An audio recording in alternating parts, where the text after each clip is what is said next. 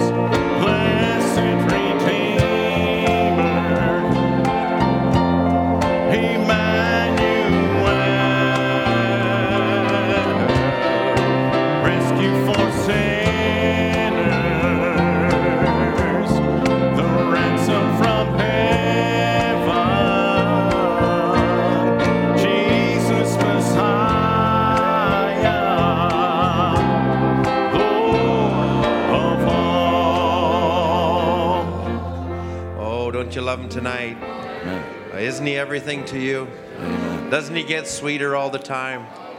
Just a little taste of heaven here. You imagine what it'll be like over there? I don't think eye has seen, ear has heard, but there's something in our heart that says it'll be worth it all. Amen. I believe that with all my heart. God bless you. Good to be in the house of the Lord tonight. Just had a wonderful weekend here, and we're just looking to cap it off tonight. We're happy to have you all here. We welcome you. And we just want to just give a just a brief, quick testimony. We've been praying for Brother Luke Semenuk, and uh, he's here today. He's in the back with his wife, Sister Amara, and they just want to give thanks to God how he's been working on Brother Luke's behalf. Through the month of November, Luke had nearly four liters of fluid drained from his abdomen in under two weeks as a result of his failing liver. After many drainings, the fluid became infected, and we were admitted to the hospital to treat the infection. When we left the hospital November 10th, he prayed that the would not have to have that drained anymore so frequently, or that God would slow that down or stop the fluid retention and infections. Just before Christmas, we had a scheduled procedure to remove any newly retained fluid from his abdomen.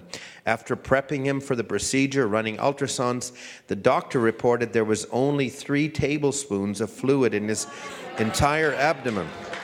Amen. Amen. It would not need, it would not be safe to drain it. We would not need to go through the procedure. Our family doctor and specialist even report that this is an absolute miracle considering the state of Luke's liver condition. We are thankful to God for answering prayers, for helping in the time of need. Thank you for your faith and prayers. We're continuing to believe for a complete healing, whatever God's will would be. Praise the Lord. Amen.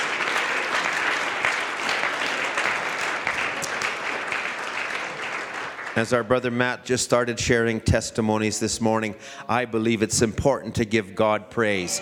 And as, as he started sharing that this morning, faith started rising. And you look at that faith rose from one healing to another healing to something more. I believe we're coming to the greatest hour we've ever seen. We just want to live that out, don't we? We're going to get out of the way, let our brother come and minister. Let's sing The Battle is the Lord's if we can. The battle is the Lord's. There is a source in time of need that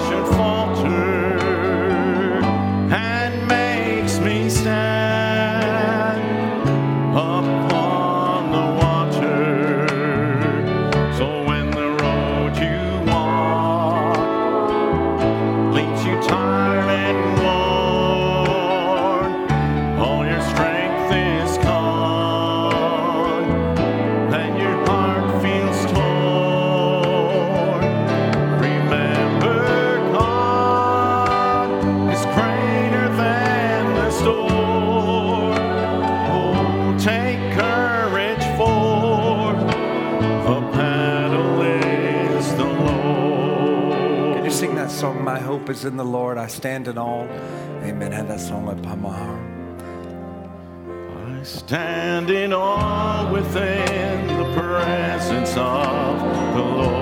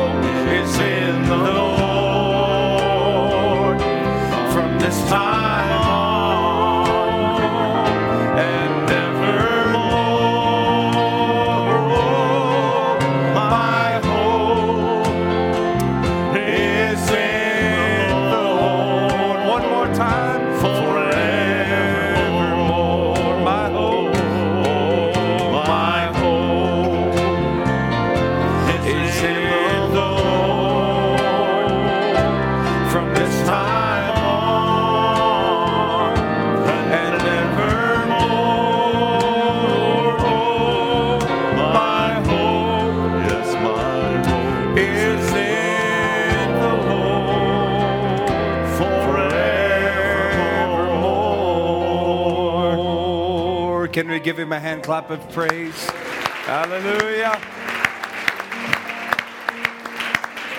Thank you, Jesus. Hallelujah, hallelujah.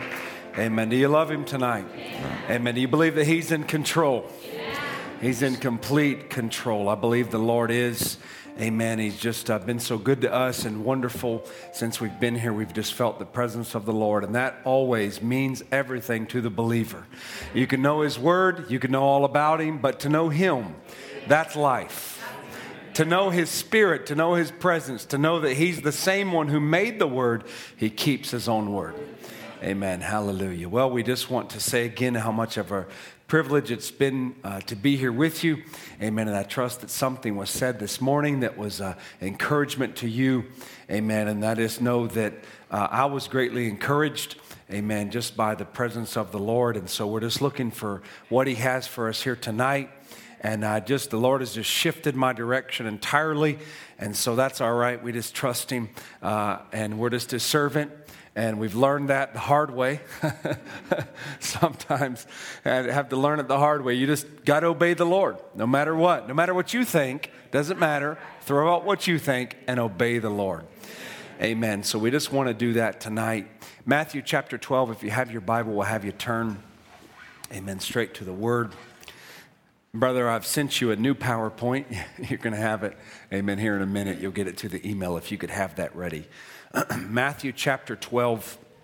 We'll just begin reading at the first verse. I'm going to speak to you tonight on one greater than the temple. One greater than the temple. At that time, Jesus went on the Sabbath day through the corn, and his disciples were a hungered, and began to pluck the ears of corn and to eat. But when the Pharisees saw it, they said unto him, Behold, thy disciples do that which is not lawful to do upon the Sabbath day. But he said unto them, Have you not read what David did when he was a hungered, and they that were with him? How he entered into the house and did eat the showbread, which was not lawful for him to eat, neither for them which were with him, but only for the priests? Or have you not read in the law how that on the Sabbath day the priests in the temple profane the Sabbath and are blameless? But I say unto you that in this place is one greater than the temple. Verse 38 Then certain of the scribes and the Pharisees answered, saying, Master, we would see a sign from thee. But he answered and said unto them, and evil. Now, notice this being prophetic of the day and age that you live in. Jesus is going to prophesy that something they've asked him would have a relevance in this age. What was the question? Show us a sign.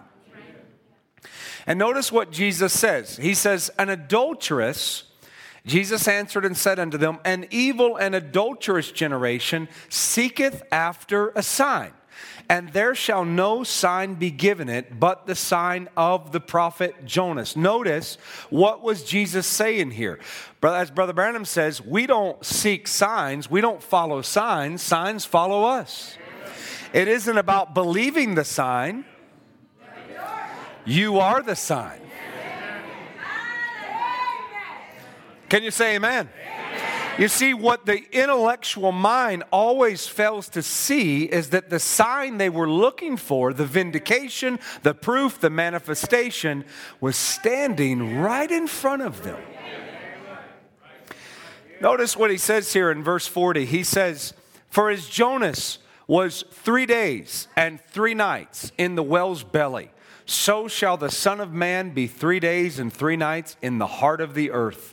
Isn't it amazing Brother Jonah never knew when he was wrapped in seaweed in the bell's welly in his guts that he was literally in his tribulation, he was fulfilling a sign of the Messiah. Sometimes we don't know what we're going through and why we're going through it, but God, our great Father, has a plan for everything that happens in our life. The men of Nineveh shall rise in judgment with this generation and shall condemn it because they repented at the preaching of Jonas, and behold, a greater than Jonas is here. The queen of the south shall rise up in, in the judgment with this generation and shall condemn it. For she came from the uttermost parts of the earth to hear the wisdom of Solomon. And behold, a greater than Solomon is here. Lord, we know tonight that without you, Lord, and without your divine unction, Lord, then really, what does it profit us, Lord, to gather here, Lord, just to see each other, to see me? Lord, I pray, God, that you would do what we can't do right now, Lord. Father, and take your word and make it live. Make it real to every person that's here, Lord, to those that aren't here. I'm just a man, Lord, and your, the Bible says that by the foolishness of preaching. Why would he call it that? Because here I am, Lord, an imperfect clay speaking to imperfect clay, and somehow we'd get perfection out of that. That's the foolishness of preaching that you chose, Lord, because it's not the faith that we put in any gift or of any man, but it's the faith we put in you, the Word.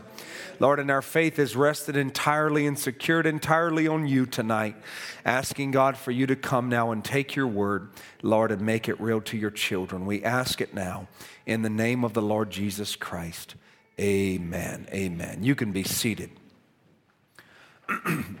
he uses this word temple, and this is something very close to the heart of a Jew, even today you could mention that word temple, and it's very important. We're not going to go into the history, Jewish history of the temple or the restoration of the third temple. It's not what we're preaching on here today, but we know that the Jews are looking for a temple. And, and we know that this was from the very heart of God. When he says this uh, in the Bible, he uses this word temple, and this is a word that is something that God put in the heart of man, not something that man ever came up with, but actually God is the one who said this. And you'll find it in, in the Bible when, when God begins to tell Moses to build me a tabernacle.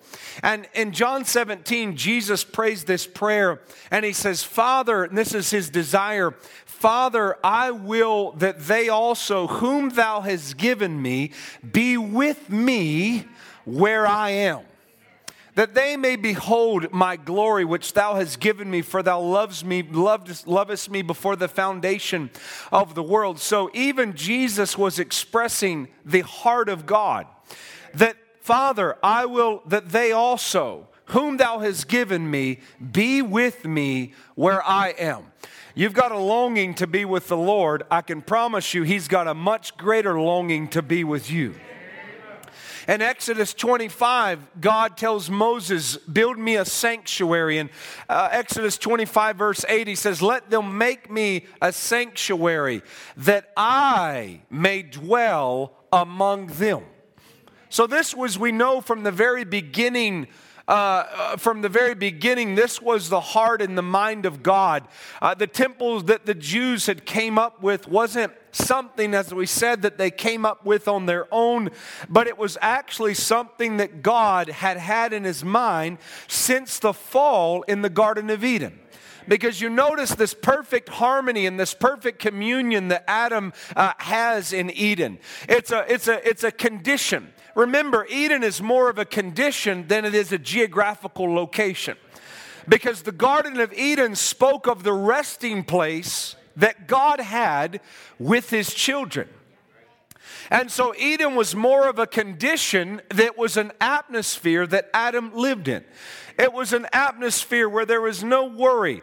We can't imagine that kind of atmosphere here today. Even here, as most of us uh, here today, I don't care how much you've been filled with the Holy Ghost, you can't imagine an atmosphere to where there's no worry, there's no stress, there's, there's no care, there's no anxiety, there's no trouble in your life.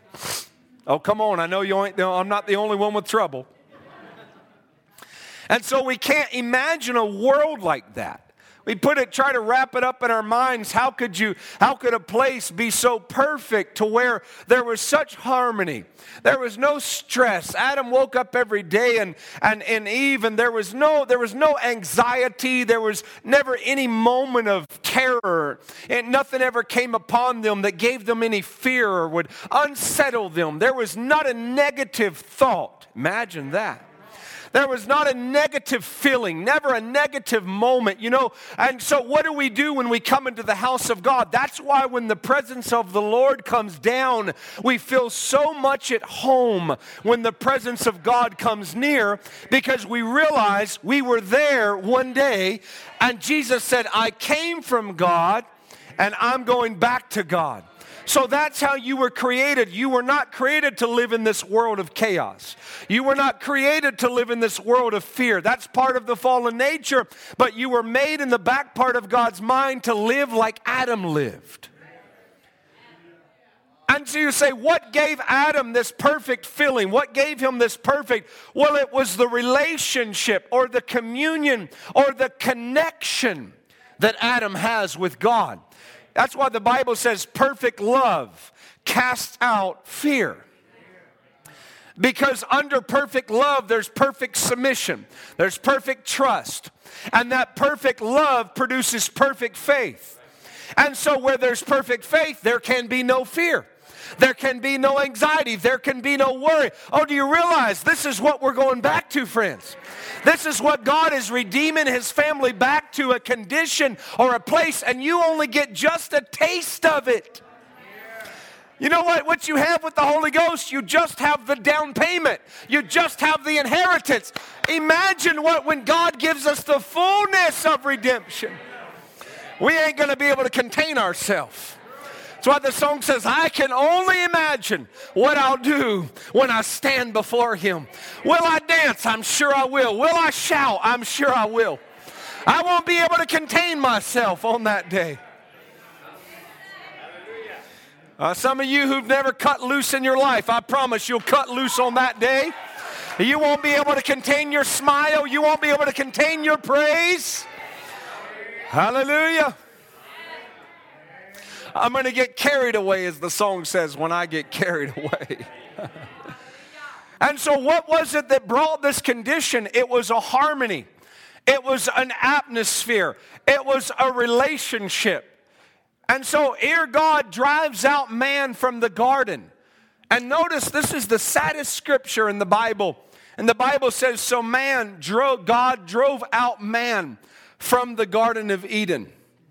And he placed at that entrance cherubims with flaming swords guarding the way to the tree of life. And so it was a protected way, it was a, a guarded way. It's always been a guarded way. And so Jesus says uh, that, that, that straight is the gate and narrow is the way that leadeth unto life, but broad is the way that leadeth unto destruction. But he says, but narrow is the way, straight is the gate that leadeth back to life, and few there be that find it.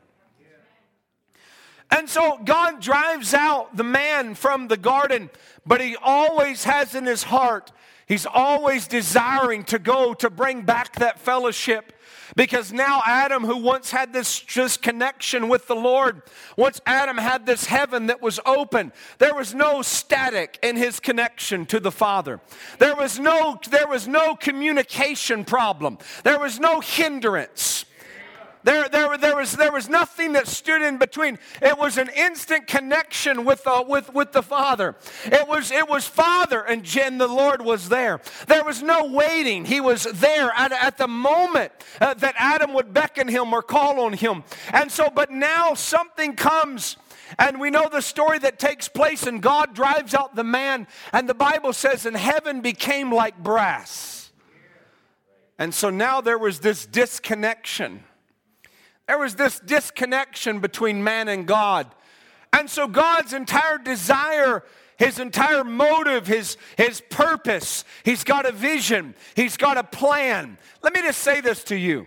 God is, has never been figuring this out aimlessly.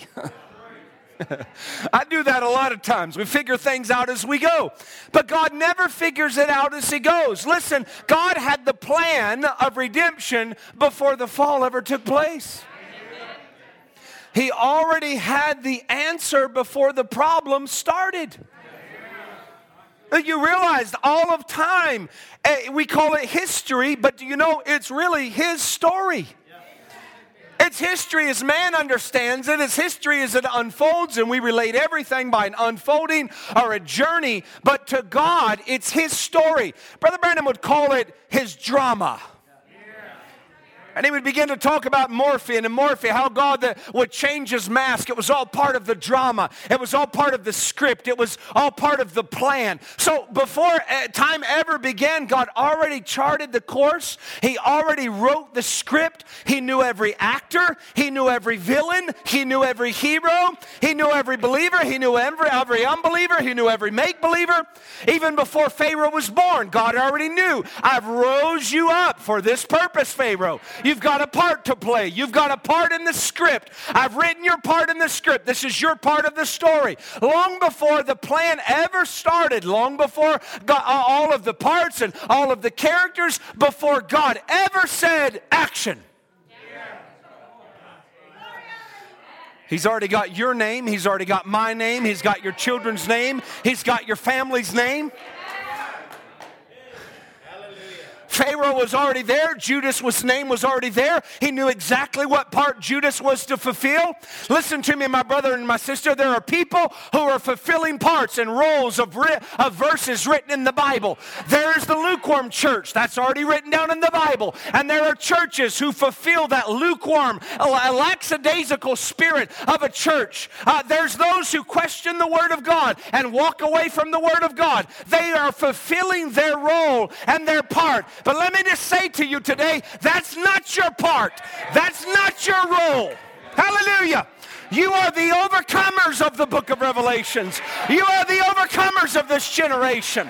You're not the lukewarm church, you're the church on fire of the living God. And God's already written the script long before He ever said action. Do you know that God has no stress? COVID did not stress him at all. The First World War, the Second World War, the Third War, it doesn't matter. God's already got the drama. He's already written the script. He already knows the end, the end from the beginning. And it's all one great big drama. He's not aimlessly, oh no, let's see what's going to happen. Uh, he fell, and now what am I going to do? And now you have David over here. He's fallen with Bathsheba. Now you have this. And it's never, God's never stressed. He's never worried. He's never stressed out. He all, because why? He's already caught her. Listen to me, friends. You'll not be stressed out when you catch a revelation that your name is on the back of the book and you know in the end, I win. Hallelujah. In the end, I'm victorious. In the end, I'm an overcomer. So it doesn't matter what looks what it looks like now. you ever watch, you ever see a sports team and maybe somebody who's got their favorite sports team and they're just so stressed out. They're in the big game, they're in the big moment. And you know, they get so stressed out that watched them, you can't even hardly stay in the same room. They just walk out of the room at the, at the most crucial parts. The parts you think if you're going to be there to watch something, you should be there in the fourth quarter with 30 seconds left. But no, they're outside. They can't even, don't even tell me. I don't even want to know. They just can't even be in the same room. They're so stressed. Their team has a fumble. Oh man, Oh, oh man, they're so stressed out and worried. I was at a restaurant the other day, and one of the big bowl games or t- college football teams was going on. I didn't even know it was. I walked in the restaurant. It was pins and needles. It was quiet. I couldn't believe it. I was just there for takeout, and I'm like, my goodness, it's so quiet. I look around, and everybody's fixated on this screen of this big Tennessee game. I didn't even know it. I didn't know anything about it. Don't keep up with the college football. And all these people are just so they're so just it's so tense. And you got people that are walking around they won't even look at the screen. Oh my goodness you don't even enjoy the game. I'm sure y'all don't have that here brother I'm, it's just an american thing. Right. You ever watch it with somebody? Man they can't even be there. They're so stressed out. They're so worried. He throws an interception. Oh my goodness. Oh the game's over but have you ever watched that game with the man who's watching the rerun of the game where his team already won?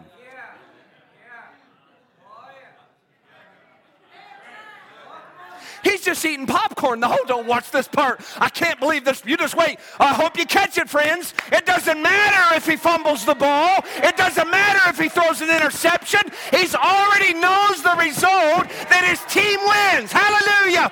And when you catch a revelation, you're already a winner in Christ Jesus. It doesn't matter if I fumble. It doesn't matter if I make a mistake. I've already won in Christ. Oh, somebody give God praise tonight. I've already won in Jesus. Hallelujah. He already seen me as a winner. So why worry? And why stress? Jesus has got control of it all. He already wrote the script. And his plan is to restore this fellowship, to bring them back, to get them back to this perfect harmony, to get them back to this perfect fellowship. God creates a plan. Brother Branham calls this the threefold purpose of God. And, and, and even the book of Corinthians speaks of it. In 1 Corinthians, you could put that up on the screen. 1 Corinthians 2, uh, verse 7. Notice this here, the Apostle Paul speaking. This is, this is what we call the plan of redemption. And within the plan of redemption is all of the families of redemption. The earth is part of that redemption. Everything that was part of that book, Lamb's Book of Life, would be restored back. And notice here through these stages, they, they, they, this is the revelation of God or the mystery of God. Even in 1 Corinthians 2, verse 7, the Apostle Paul says, But we speak the wisdom of God in a mystery. This is 1 Corinthians 2, verse 7. But we speak the wisdom of God in a mystery, even the hidden wisdom. Even the hidden wisdom so there was a part that God was playing. Remember, the devil doesn't know everything. Don't ever forget that. The devil doesn't know everything. God's prophets don't even know everything. So don't tell me the devil knows everything. The devil can only react and know where he's at by watching prophecy fulfilled. Do you realize that? That's why the Bible says he's came down with great revelations, struck with great wrath, for he knoweth he hath but a short time. And if you know that time is short, how much more does the devil know his time is short? Why do you think he's pouring out all hell upon you and unleashing everything he possibly can? He knows he's running out of time. I got news for you, devil. You came too late. I'm already sealed. You came too late for my family. They're already sealed. I've already applied the token. You might try, you might push, you might pull, but you can't cross the bloodline, Satan. I've got a promise over my home, I've got a promise in my inheritance. And you came too late, devil. So he doesn't know everything. He can only watch as prophecy is fulfilled and that tells him where he's at in history. You know who knows more than ever before the LGBT, whatever Q and SRT and ZW and NOP agenda? The devil knows that agenda and he sees it as a fulfillment of prophecy. And that clues him in on something. Let's keep reading it here. But God, notice this. For we speak the wisdom of God in a mystery, even the hidden wisdom, which God ordained which God scripted, which God planned, which God already mapped it all out. He already charted it before the world unto our glory. So, you mean I've got a part to play in this? All of redemption, all of the names do you realize you're part of the life of Christ? You're as eternal as Jesus was eternal? That seed gene of God is as eternal as you as Jesus was eternal? And he says, which he would, notice this, which none of the princes of this world knew. For had they known it, they would not have crucified the Lord of glory. Why wouldn't they have crucified? Because Satan, had he known what Calvary would have enacted, he would have never crucified Jesus. Because if Satan knew that by the crucifixion of the Son of God, that would not imprison the whole family of God, but with his death and resurrection, the whole family was going to go free.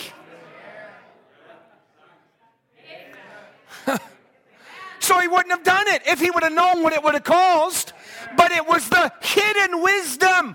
God hid it from him.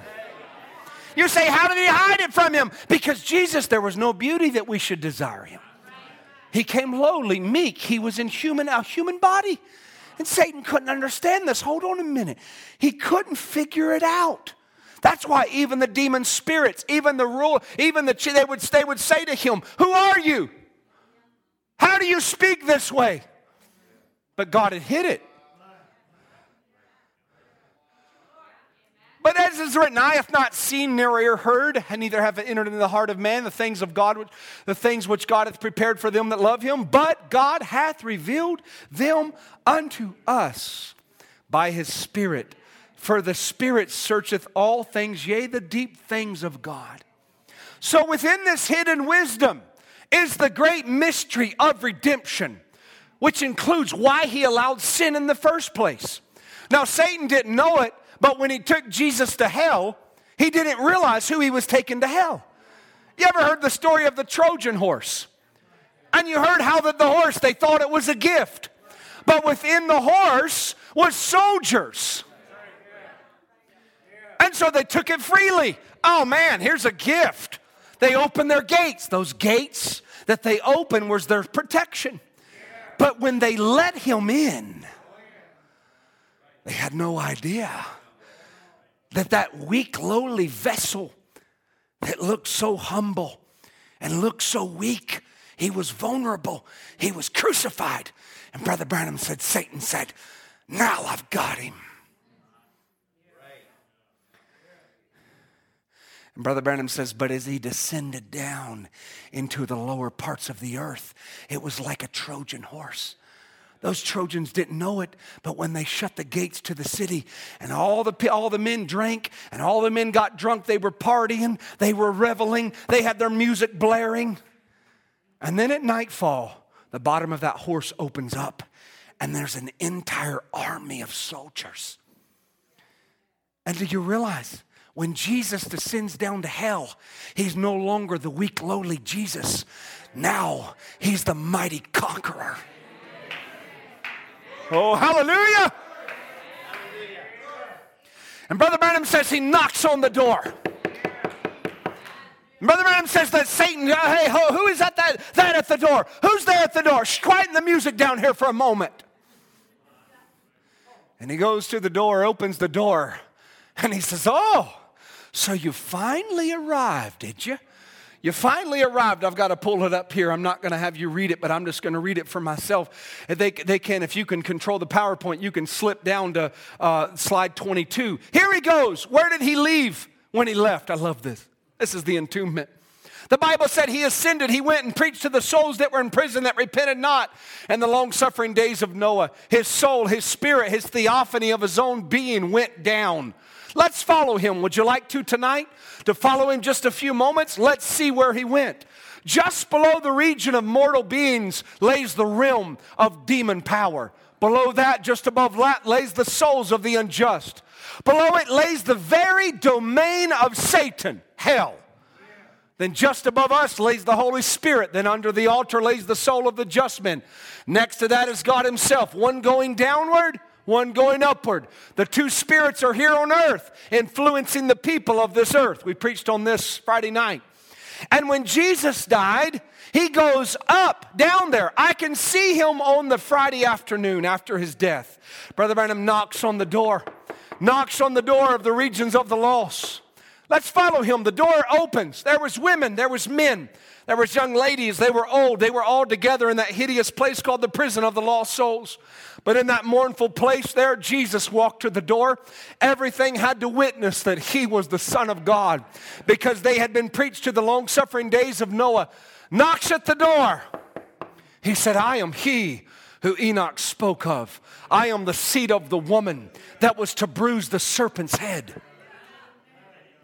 You see, in the Garden of Eden, when the serpent's there, and Eve's there, and Adam's there, God makes that prophecy. And he says, For it shall bruise thy head, and you shall bruise his heel. And that heel spoke of his humanity. That was the crucifixion. Now, God didn't tell Satan any of this. This was part of the hidden wisdom of God. That at the crucifixion, in the bruising of the heel, or at the killing or the, the, the slaying of the lamb, that in the slaying of the lamb, it would bruise thy head. What was that head? It was the headship that Satan had over God's family. This was part of that, that, that hidden wisdom. And God says, I am the seed of the woman. This is Jesus. Brother Branham quote, saying this here. That was to bruise the serpent's head.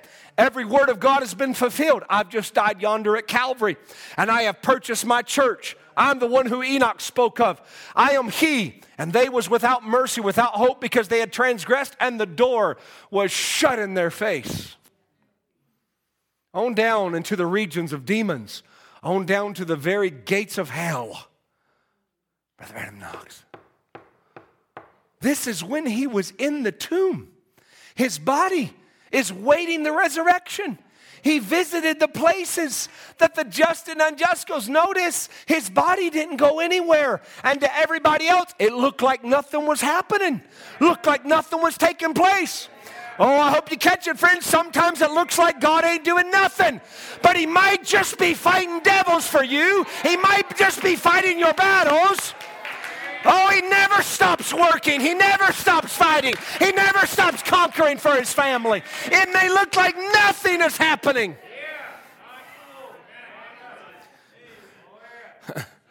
and he says he visited those places. Notice this. And he knocks. Brother Branham knocks at the door. And he knocks at the door of hell. And when he did, the devil came out. And I can just hear him say, Oh, so you finally arrived. I thought I had you when I killed Abel. You see, when that seed was promised in the Garden of Eden, that devil has constantly tried to destroy that seed. And the death of Abel at the coming of Seth was just a death, burial, and a resurrection of Christ. The seed must continue. And he tried to destroy it. He said, I thought I had you when I destroyed Abel. I thought I had you when I destroyed the prophets. I was positive I had you when I beheaded John. But now, after all, you've arrived and I've got you now. Oh my. Brother Branham says, I can hear him say, Satan, come here. oh, glory. He's boss now. Reaches over and grabs that key of death and hell off his side, hung it on his own side. I want to serve you. Notice you've been a bluff long enough. Hallelujah. I am the virgin born son of the living God. My blood is still wet on the cross, and the full debt is paid. You have no rights no more. You're stripped. Oh, I think that's how God does sometimes when Satan thinks he's had you. He thinks he's got you, diagnose you with some disease or some catastrophe in your life. And God says, Satan, shut up. I'm the one in control of their life. I'm the one who gave you permission. I'm still in charge of their affairs. I'm still in charge of their health. I'm still in charge of their body. And you can't touch a hair on their head until I give you permission. He says, You are stripped.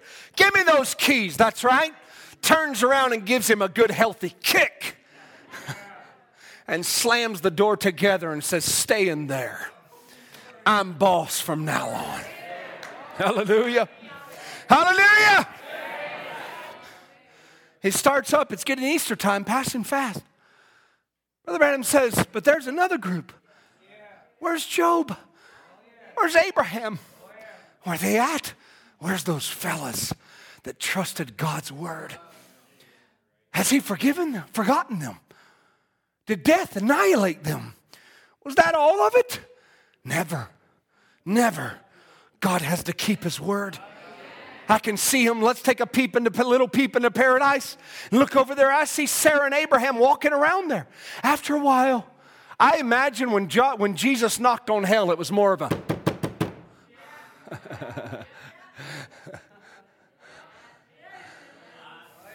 I think when he knocked on paradise's door, it was a gentle. You know, like a friend who's coming to see you, like a family member who's coming just to visit you. And he says he knocks on the door. Something, Abraham goes, You imagine, as Abraham comes and he hears that, what was that noise? Sarah says, Somebody's at the door. You can imagine Abraham goes to that door and opens that door up. You imagine all of the expectation.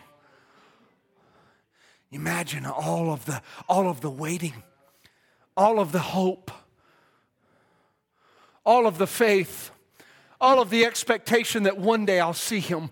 One day I'll see him. I may lay him in the grave, but one day they're coming back. Those skin worms destroy this body, yet one day I'll see him. You imagine as Abraham opens the door and he looks.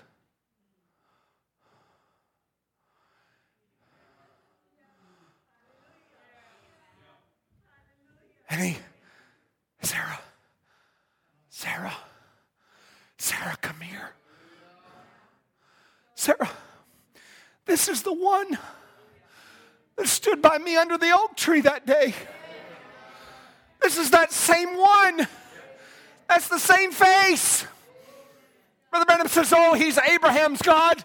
Just then I can see Daniel look over his shoulder. And he, Daniel's looking, and what's all the commotion? Daniel say, that's the rock that was shoot out of the mountain. Just as certain as I'm standing here, that's the same one. I can see Job raise up and Job stand to his feet. Job said, that's, that's my Redeemer. He says, That's my Redeemer that I said lived and someday would stand upon the earth. My body may not be but a little spoonful of ashes, but in 15 minutes from now, I'll be in it again. That's him.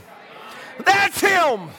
Ezekiel turned around and looked over the top and said, I seen that same person as a wheel in the middle of the wheel, turning way up in the middle of the air. Oh my, here comes Enoch saying, I saw him come.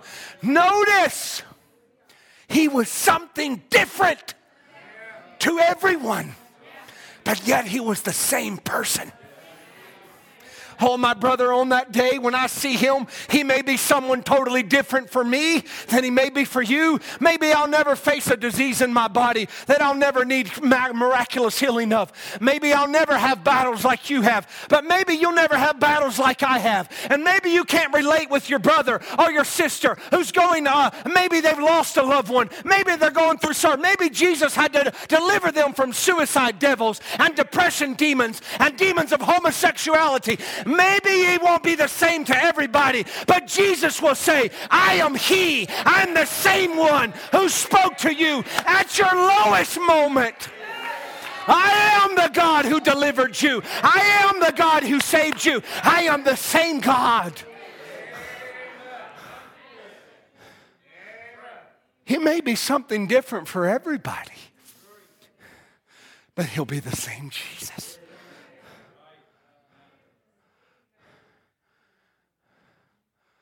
But he said, My brethren, I am the one that you think I am. I Can't imagine, Brother Ed, what that must feel like. I can't imagine what that would feel like for saints who've gone on, saints who've passed on, maybe in terrible ways, maybe fought through their life, fought some of the darkest battles, maybe things that we'll never have to face, but one day Jesus will appear and say, Child, I am the one who you trusted in. I am the one who you put all your hope in. It's me. It's really me. He says, I am the one who you think I am. I am the seed of the woman. I am the son of David. I am the son of God. I am the virgin one, virgin born one. My blood is atoned for it. You waited under the blood of sheep and goats, but now my blood atoned and you're free. Oh, give the Lord a hand clap of praise. He's worthy of it. Hallelujah.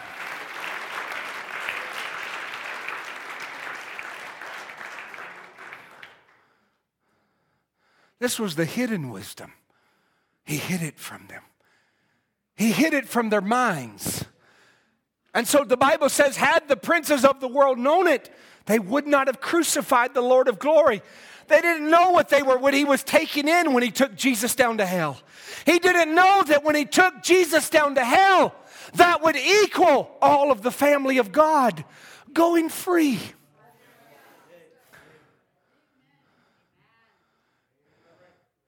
Never to have to deal with the tyranny of the devil, never have to be under his rulership, never a slave. Listen, I'm not a slave of the devil, I'm a freeborn son of God. I'm not the slave of the enemy. I'm not the slave to fear. I'm not a slave to any name he wants to put on me. I'm a son of God. I'm a daughter of the kingdom. I've been set free. I'm not under his dominion, so don't ever let him tell you that you are. Hallelujah. Can we go a little further? So man separated, and God says, I want you to build me a tabernacle that I may dwell among them. Notice this image here from our PowerPoint. If you can put it back to the first slide, brother, that'd be wonderful. I'll just, I'll just advance it from there. Notice this tabernacle, the colors and the curtains. God says, Build me a tabernacle that I may dwell so Moses builds this great tabernacle.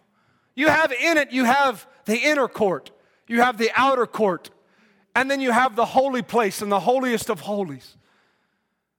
And inside that holiest of holies is the Shekinah glory. You can see the pillar of cloud going up from the top of there. And Moses, God says, Moses, I want you to build it exactly as I've shown you. Don't deviate from it at all. In other words, Moses, this isn't your thought. Notice it's not the prophet's thought, it's God's thought to the prophet, and the prophet expresses it. So God says, I'm going to show you a blueprint. You like blueprints, Brother Ed? Let me tell you who's a great architect. Brother Ed's a good architect, I'm sure. But do you know that Jehovah is the first architect? He's not just the architect, he's also the engineer. He also not only drew the plans, but he engineered the plans. And so, as long as you build it according to how he drew it, then anything that goes wrong with it, who does the blame go to, Brother Ed? Goes back to the engineer and the architect. So God says, Moses, don't deviate at all. I want you to build it exactly as I've drawn it. There's going to be diamonds. There's going to be there's going to be curtains that are made of all kinds of colors, and there's going to be sapphire, and there's going to be great pillars and made of ivory. And I want you to use this, stitch it with this kind of cloth. And you go to read uh, through the book of Leviticus, and you go to read about the mercy seat, and you read about the Old Testament tabernacle. You know what you'll find? God is a very detail oriented God. He's very specific. Some of those notes you find as you're bidding a set of blueprints, man, you better pay close attention to those specifications, those details. Open it up. You got that view, then you got an enlarged, detailed view. And God says, I'm going to be very detailed. You know what that tells me about God? He's not generic. He's not, oh, just any old way. You know, Moses, I, I don't know. I, I want a house, I want a tabernacle. So, Moses, you know, just build whatever you think. Moses, I mean, just, I'm great, so build something great. I'm beautiful, so make it beautiful. I got a lot of glory. Moses, whatever, you know, just give it a lot of glory. You know, Moses, uh, whatever you think, Moses. Just how, whatever. Listen, that's not what God did. That's not what God does now. A Christian is not some generic way, oh, I just love the Lord. God's very detailed, specific on what he calls a Christian. And what a believer is, is not a generic term, it's very detailed. Oh, hallelujah. There's very great specifications and details, and you got to make sure you follow all the details. And he says, Don't deviate from it. Moses, you're, you're not to have any thought of your own. You're not to have any idea of your own. This isn't your idea, Moses. This is not your plans. This is Jehovah's plans. Oh, do you realize when Jeremiah would prophesy, it was not Jeremiah's prophecy. When Ezekiel would take a word from the Lord and he would deliver it to the children of Israel, it wasn't his words. He was just the messenger. So to reject Jeremiah, you weren't rejecting Jeremiah, you were rejecting Jehovah to reject the message of the hour through God's vindicated prophet, listen, friends, you're not rejecting William Branham's message.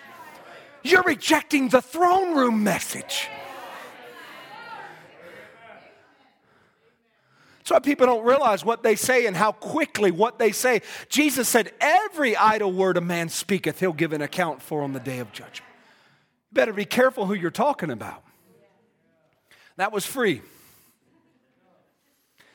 Build it exactly to the very size, the cubits, the height, the materials, the colors. Build it exactly as I've shown it, Moses. God is going to say, don't deviate because what's in earth is only going to be a representation of what's already in heaven in my home. But I'm going to build a home and I want to congregate. No, you move from there, build it exactly don't deviate from the image. Don't deviate from it. Don't deviate from it at all. Now you have all of the colors. You have all of the beauty. You have all of the stitching. You move from there, and God says, Now I want you to build a tabernacle. Now, this is David's or Solomon's, who David has a desire to build a, build a house for God. But Solomon builds this house. I don't want to take the time to turn in the Bible and Chronicles, but this is a further step God is always moving forward. Remember this God doesn't have the gear of reverse. He's never going backwards. I know we love to say, oh, the good old days. Oh, if, oh, you should have seen our meetings. You should have seen back. Listen, friends, God is doing a new thing. He's never going backwards.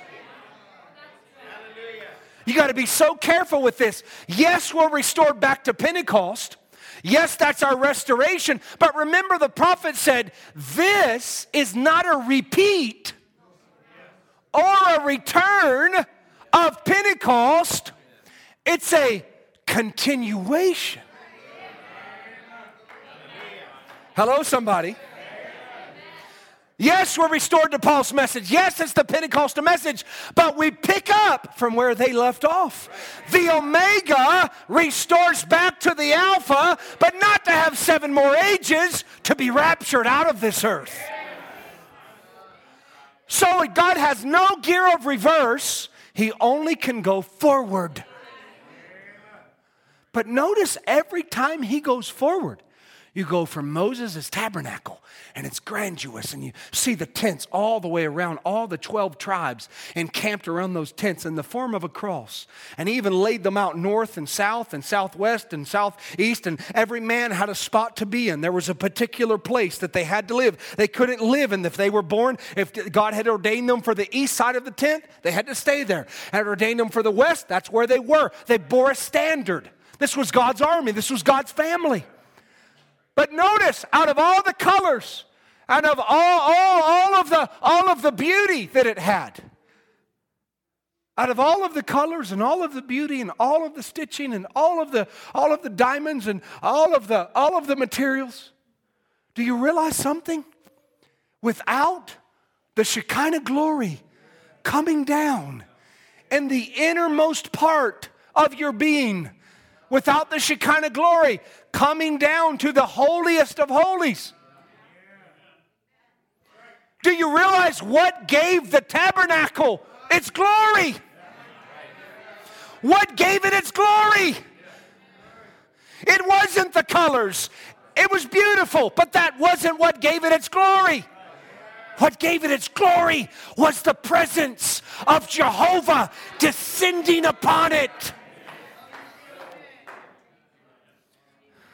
And let me just say this without that, then what good was all of the colors? What good was all of the beauty? What good was all of the curtains? What good was all of the diamonds? What good was all of the gold? What good was the laver? What good was the table of showbread, the altar of incense? What good was it? It was just nice articles of clothing, a good dress code, good hunting stories, good religion. Come on, somebody, I hope you're catching this.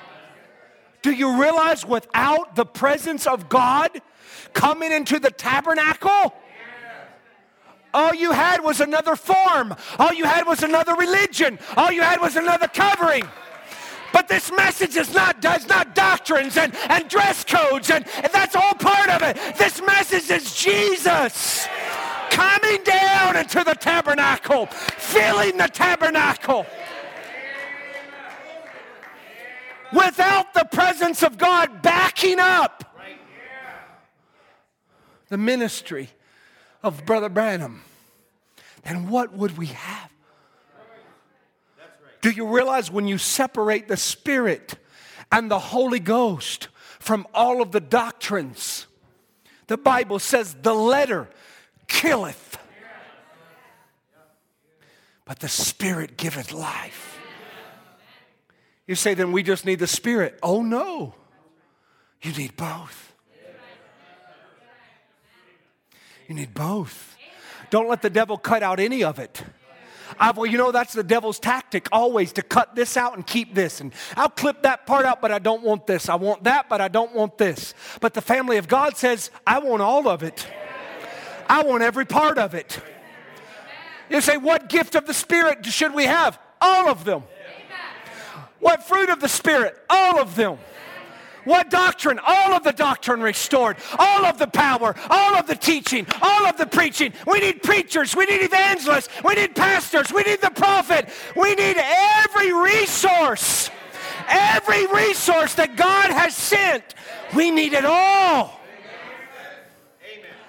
People love to camp to this side and then go to this side. We're all this and then we're all that. Listen, friends, don't you realize God sent us all of it? Oh boy, Lord, where am I at?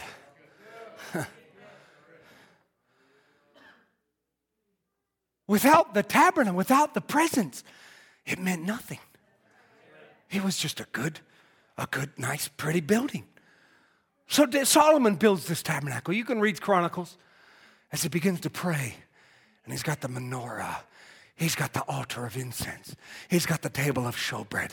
He's got all of the articles. Look at his tabernacle, beautiful, glorious, splendor, grandiose. This is just a modern day depiction of Solomon's. Historians, Jewish historians say it was the most beautiful, grandiose, just splendor. Maybe it didn't have lights in those days as this building does, but it just stood out.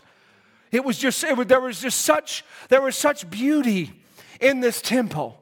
Notice, it's smaller than Moses' temple, tabernacle.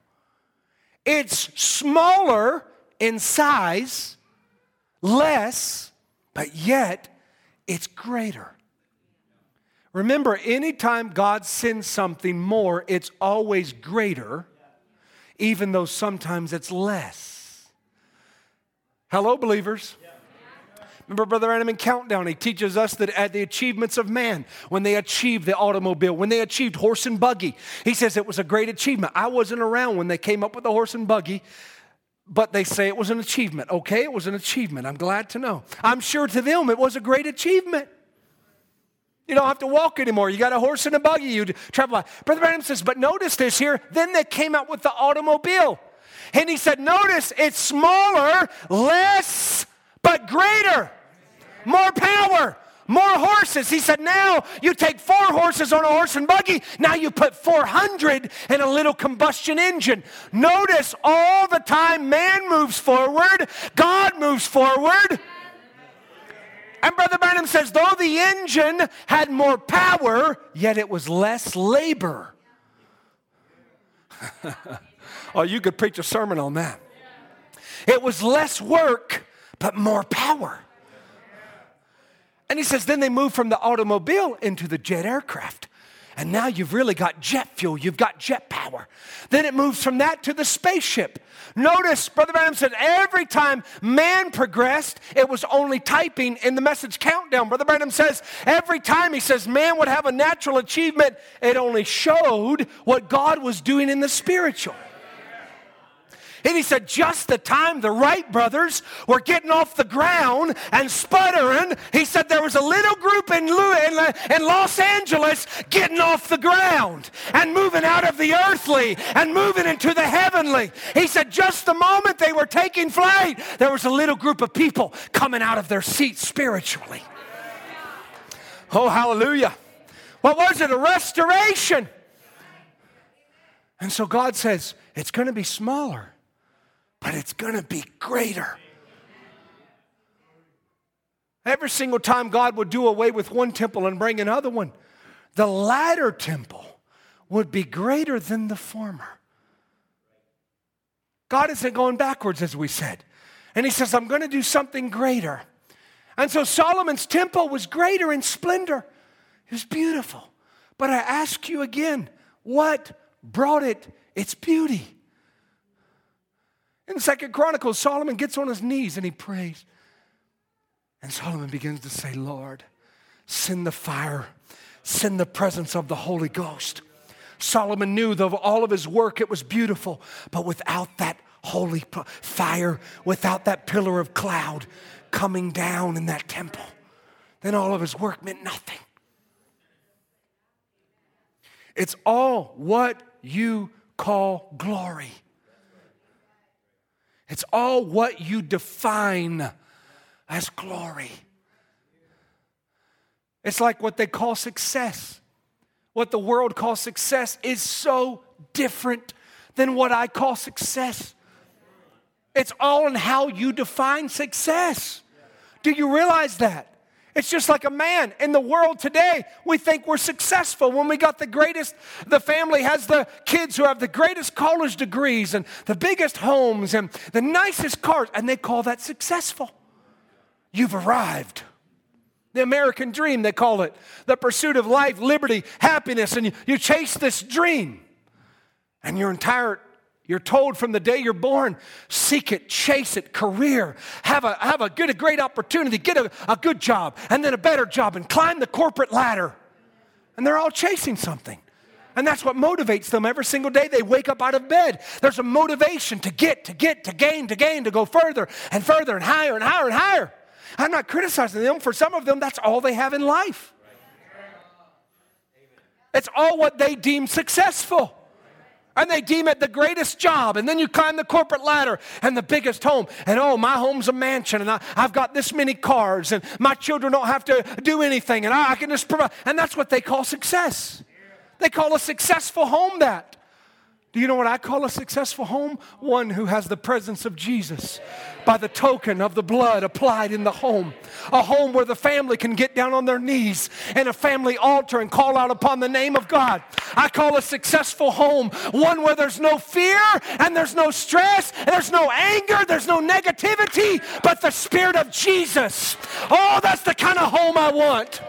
One where Jesus reigns supreme. They call a successful parent when your child becomes a doctor or a, a, a lawyer some great degree. That might be fine and that might be successful. But do you know what I call successful parents? When I can live such a life before my children, not a perfect life, but a life that they can see Jesus and crave that and want that when my children are filled with the baptism of the Holy Ghost, oh, I'd get a unanimous amen from every mother and father to say there's only one thing I want in this life. You can leave all of the rest of it off, but fill my children with the Holy Ghost. It doesn't matter what they achieve in life, It doesn't matter what they ever gain in life. Give them the baptism of the Holy Ghost. That's what I want more than anything for my children. It's all what you call success. Well, a successful church, Brother Matt, they're breaking the walls down to build bigger churches, and they got the nicest coffee shop, and they got the night. There's a coffee shop right in the con- congregation. Successful church is the greatest programs, and we got the greatest uh, stage band, and we got the greatest lights and greatest fog machines. You know, that's what they call success.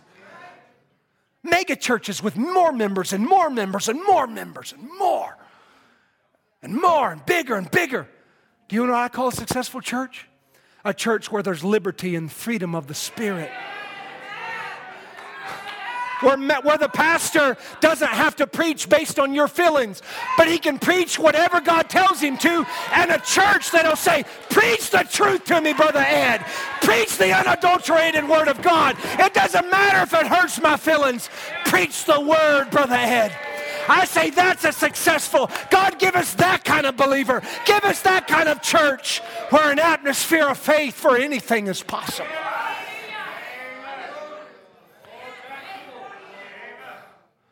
What gave it its glory? It was the Shekinah glory. It wasn't the tabernacle, it wasn't the beauty, it wasn't the splendor. It was the presence of Jehovah. Oh, I so identify with David when David said, One thing have I desired.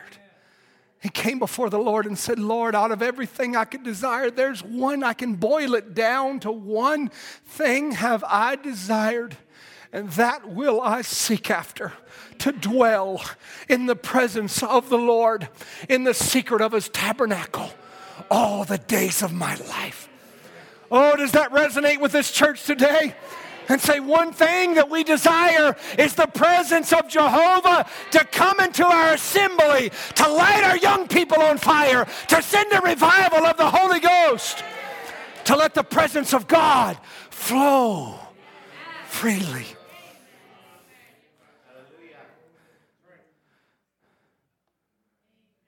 I'm going to close. Haggai chapter 2, verse 9. We're just going to read one verse here. Now comes this temple that the Jews go back, they're taken into captivity, taken to Babylonian captivity. And you know the story, we don't have time to cover it, but they build this tabernacle. Ezra and Nehemiah, and you have different men, and you have, you have uh, I'm trying to remember the name of the, the man, Zerubbabel. And here is a Babylonian man who's born in Babylon, and he comes back to lead this charge to rebuild this temple. And they come to this place to where they're rebuilding after that many years of captivity. Now they've came back to rebuild the temple. You know, God wants a temple. And I'm not talking about a church or a building, but the Bible says, Know you not that your body is the temple of the Holy Ghost? He wants a place he can dwell in, unhindered, unrestricted without any hindrances. He wants to flow freely through his temple. And Satan, here they come back to restore this broken. The temple walls are destroyed, Jerusalem's walls are knocked down. Nebuchadnezzar has destroyed anything, but now Cyrus comes on the scene. He, he sends the captives, he sends those uh, who were taken captive to go and rebuild their temple. But you know what happened after just a short little time? After just a short little time, the work stops because they get back and it's overwhelming. It's overwhelming. The work they didn't expect, they came back with such, such fervor. But guess what? There's weeds and there's, there's wild animals, and you can hardly recognize what was. You know, restoration is one of the hardest works you can do. Restoration, let me say this God, let me say this Satan hates, hates restoration. He loves broken. He loves dysfunction. He loves disharmony. He, love it, he loves it when there's just a little bit of a, a feeling between a husband and a wife. Satan just loves it. That's his playground. He loves it when there's this, he loves, he works in that.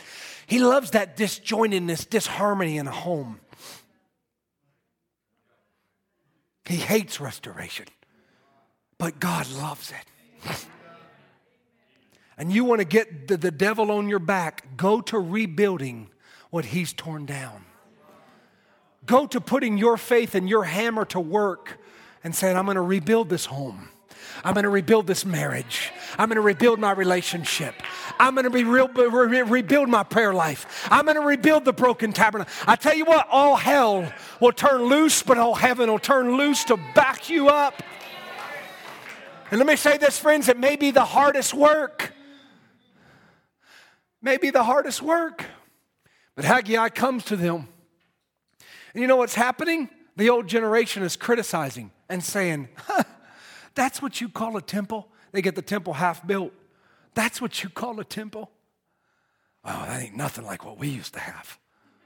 That ain't nothing like our revivals. You call that a revival? Oh, boy, yeah, that ain't nothing to what we used to do. And they started to criticize the work of God. And so he says, Despise not the day of small things.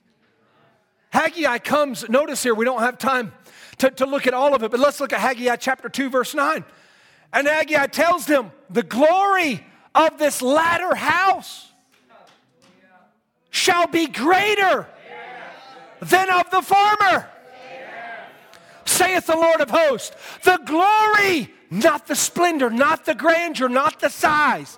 Listen to me, friends, the revival that is taking place right now, maybe in a much smaller way, maybe more in secret, maybe in places I don't hear about that. Well, let me tell you what's happening. God's moving, maybe not in the way you think He would move, but He's moving in mothers, He's moving in fathers, He's moving in pastors, He's moving in preachers, and there's a revival taking place.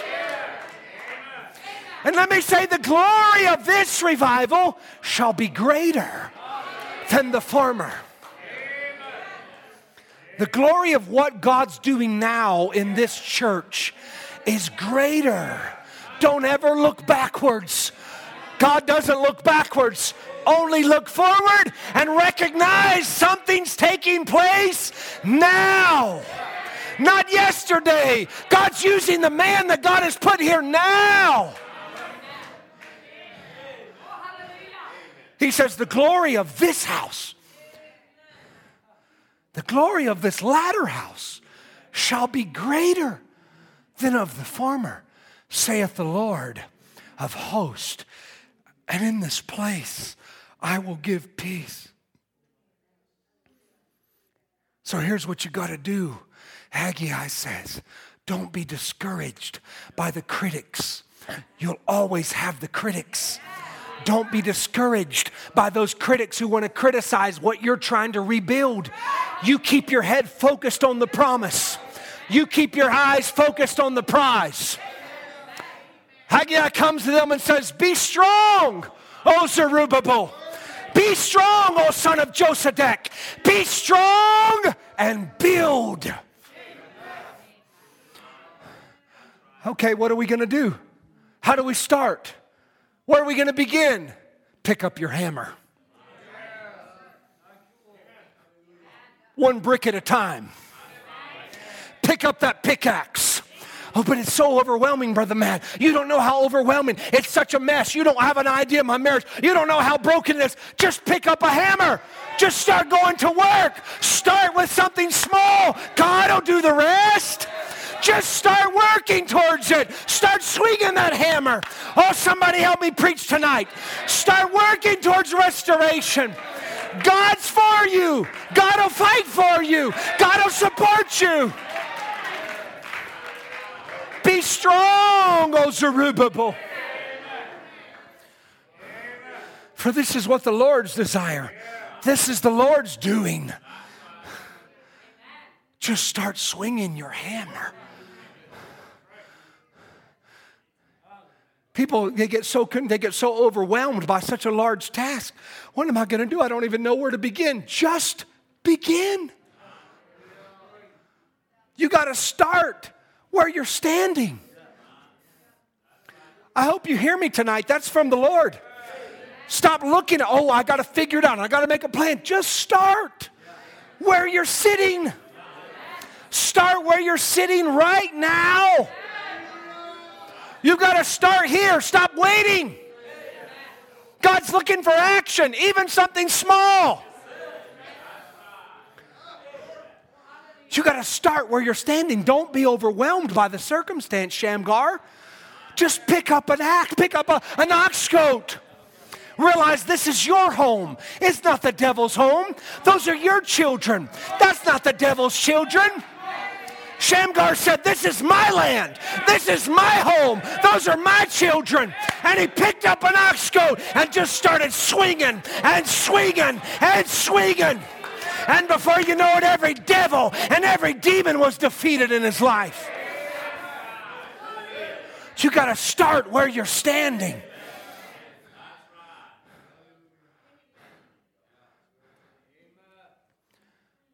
We moved from that temple. And God says, I'm going to move further. They built a temple in the days of Herod. This is the Jews' temple, just a motto of that temple. You know what God's doing? He's moving one step closer. All the way from Eden, harmony and relationship and fellowship and communion is broken. And so he comes to Moses, build me a tabernacle. And he takes one step. Then he comes to Solomon and he takes another step. Then he comes to Haggai. He's getting closer to his vision. He's getting closer to his vision. All the time, he's getting closer. He's getting smaller, but it's getting greater. He's getting smaller, but it's getting greater. No one can recognize it because man's eyes looks at the big things. That's why the Bible says you esteem those things. Uh, he says, as man looks, you look on the outward appearance, but I look at the heart.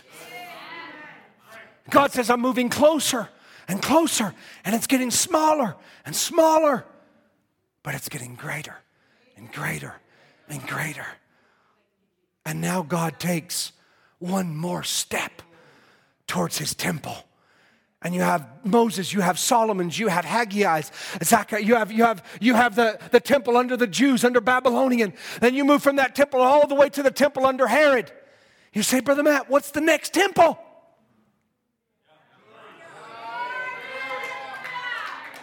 Oh, hallelujah. He takes another step.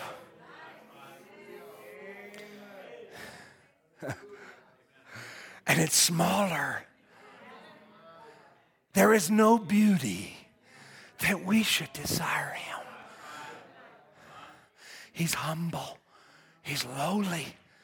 There's no beauty that we should desire. And man, it goes right over the eyes of the wise and prudent. And Jesus says, There's one standing before you now that's greater than the temple.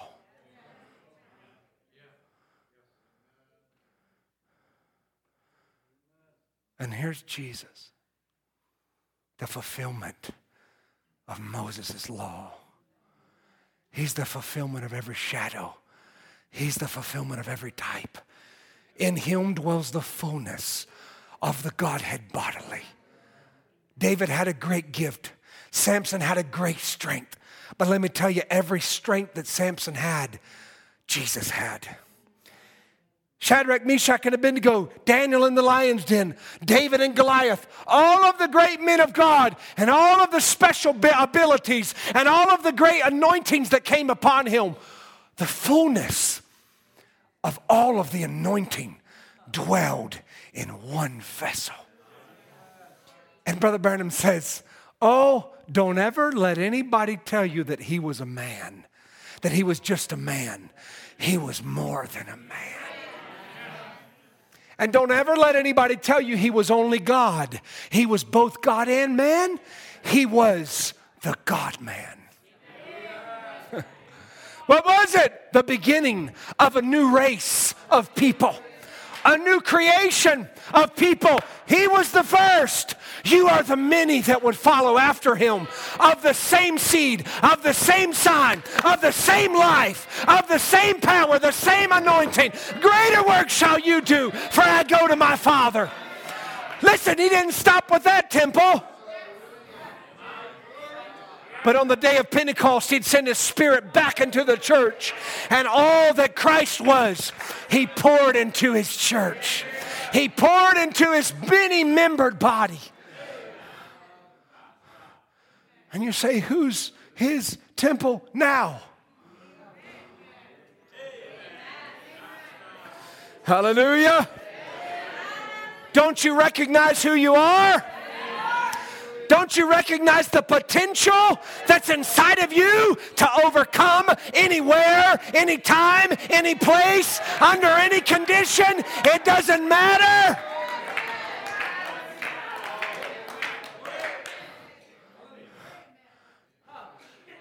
Me? Me? Brother Matt? Me? Are you sure? I'm sure this is how little David felt as he's in the field. And they call for? Samuel says, there's got to be one more. David comes. Imagine, Brother Ed, how David must have felt, little shepherd boy, as the oil is running down his head. And he says, Me? Me? Are you sure you made the right choice, Lord? Can I be honest here? I felt that way many times. Me, Lord? Are you, are you sure? Do you really know me? Do you really know me? Are you sure? Be assured, He knows you. He knows every part of you. He knows your weakest of all weakest moments and yet he still chose you. Me, Lord? Are you sure you made the right choice, Lord?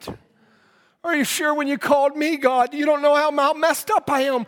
You don't know how weak I am. Yeah, I, surely, Lord, the task is too great. Surely I could never do it. I'm not up to the task. I'm not, I'm not up to the, to the job, Lord. You don't know my, my ins and outs. What you have to understand is He didn't place confidence in your flesh, He placed confidence in His seed He put inside of you.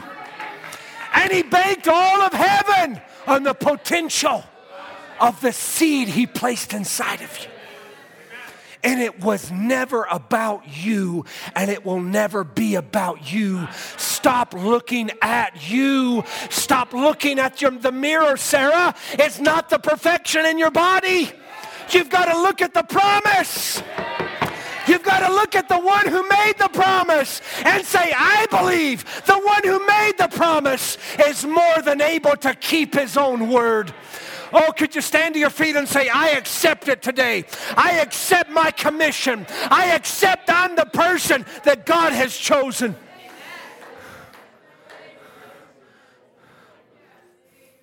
I am the temple of the Holy Ghost. I am the temple of the Holy Ghost. Every head bowed, every eye closed. Stop looking at you. Sarah, you will never receive strength looking in the mirror. Because what can you see when you look in the mirror, Sister Sarah? You see baggy eyes and stooped shoulders, elderly age. You're past the age, Sarah. Abraham's 99 years old. Surely it couldn't be him. So, what does Abraham do? He, they try to force the promise, give up on the word. They produce an Ishmael. And God says, No, no, no, no, no, no. I've got a promise yet. And it may look impossible, Sarah. It may look impossible, but I'm the God of the impossible. I'm the God of your most impossible circumstance. I don't care what it is tonight here on Sunday night, you can lay the most impossible circumstance at His feet tonight. You can raise those hands and say, I'm laying my most impossible, what seems implausible, what seems undoable. It doesn't make sense to me. It doesn't have to make sense to you, brother. It doesn't make sense, Brother Matt. It doesn't have to make sense to you, sister. Stop looking at your circumstance. The Bible says Sarah, by faith, Sarah conceived when she was past age. Because she esteemed, accounted that the one who made the promise was not her. And you can say that to the Lord tonight Lord, I'm not the one who placed this desire inside of my heart. I'm not the one who ever placed a desire to serve you. I was going the wrong way a million miles an hour. I would have never been in a church on a Sunday night. But you placed a desire for the Word of God. I didn't put it that there. I'm not the one who called me. I'm not the one who chose me. I'm not the one who started the work. So, Lord, I can't be the one who's going to finish the work.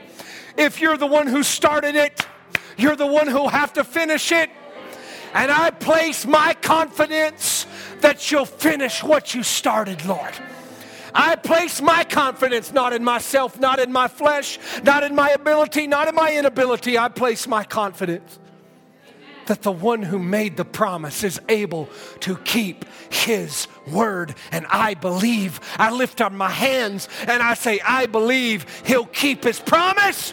I believe he'll fulfill his word, and everything that's written of me will be I accept it in Jesus' name. I raise my hands and I accept it in Jesus' name. I accept it in Jesus' name. I declare in Jesus' name that every doubt that I have and every thought that I have that's contrary is a lie from the devil. And I declare the promise of the Word of God. I declare it over my home. I declare it over my marriage. I declare it over my young people. I declare it over my impossible situation.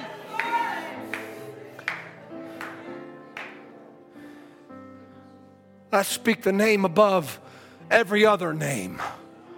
I speak the name of Jesus above every trial. I speak the name of Jesus. Oh, come on, friends, don't let me do it for you. Speak the name of Jesus over your children. Speak the name of Jesus over your health. Speak the name of Jesus over your mind. Speak the name of Jesus over your memory. Speak the name of Jesus over your consciousness. Speak the name of Jesus over your home. I speak the mighty name of Jesus over every impossible situation that I face.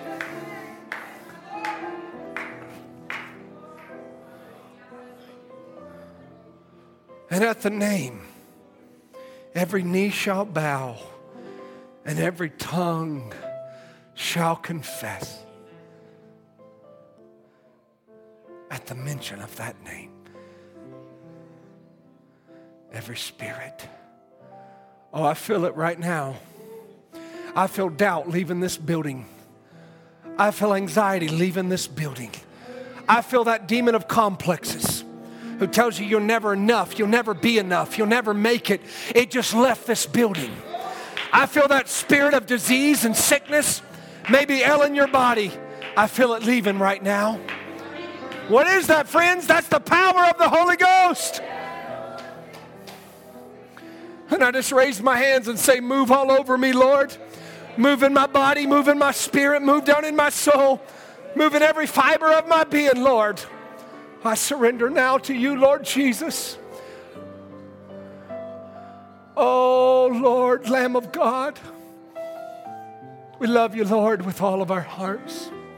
We love you with all of our being, all of our soul, all of our mind, all of our body. Your prophet said man was to be the temple of God,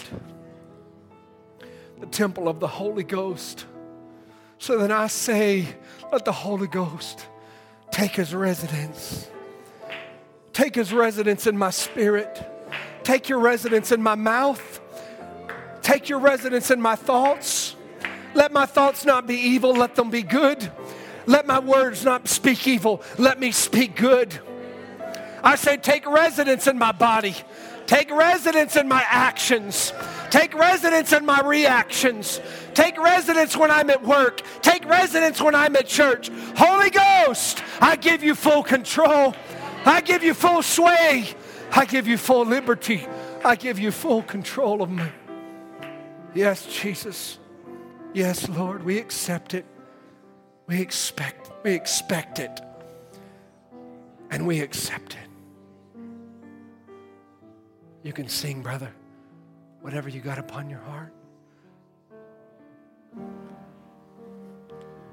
I speak Jesus. I just want to speak the name of Jesus. Oh, yes. Over every heart and every mind. Oh, yes, I know there is peace within. Oh, lift it up to him now. I speak Jesus. I speak Jesus. Oh, yes, Lord. I just want to speak the name of Jesus. Oh, yes, Lord. Every dark addiction starts to break. I believe it, Lord Jesus. You're doing it right now. Freedom. Yes, Lord. I speak Jesus.